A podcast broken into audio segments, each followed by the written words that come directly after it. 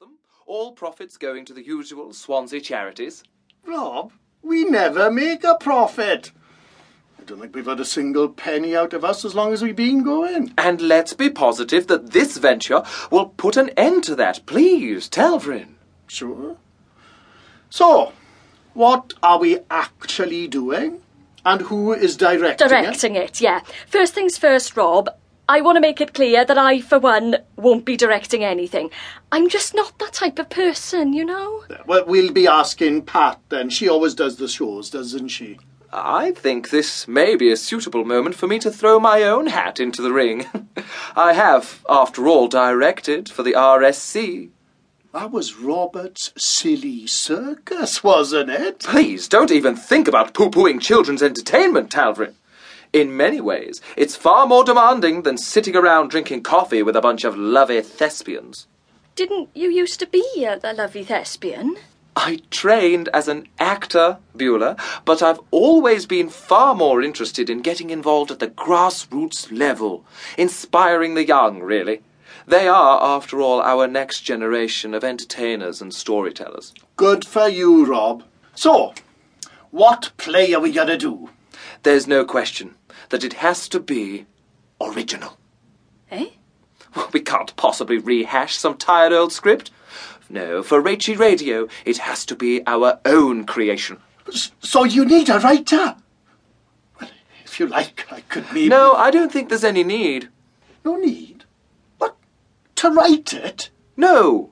I mean, it's only audio, isn't it? I think it would work ever so well if we were to take a leaf out of Mike Leigh's book and just improvise on the day.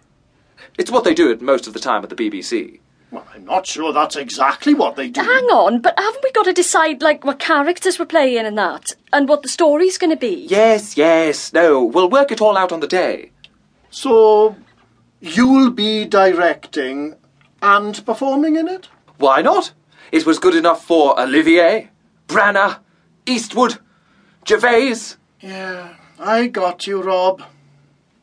And we start rehearsing? I don't think we need bother with rehearsals much, if at all. Spontaneity is the key, I feel. Great.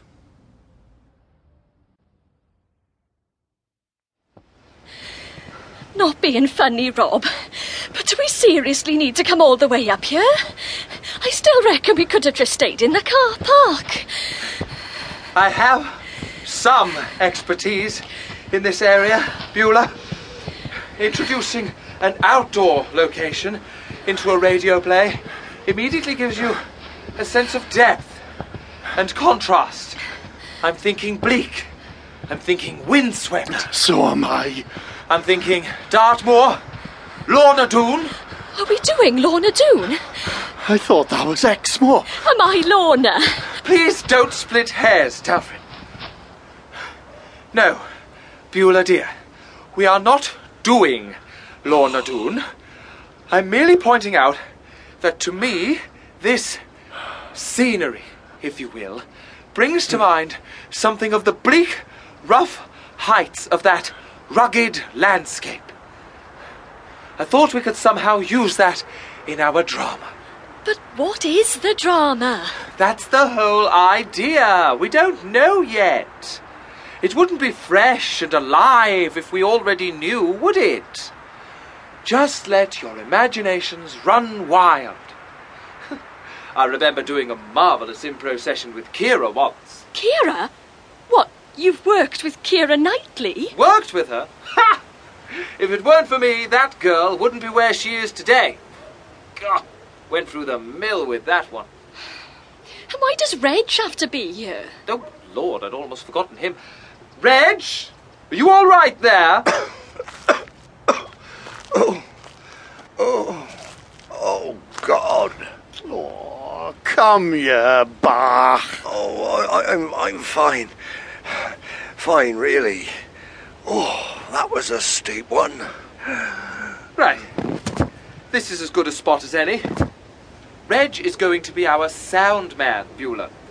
It really is just a case of switching the recording on and off and checking the level. It's not rocket science. So, if we're ready, I'll start, set the tone, then all you two have to do.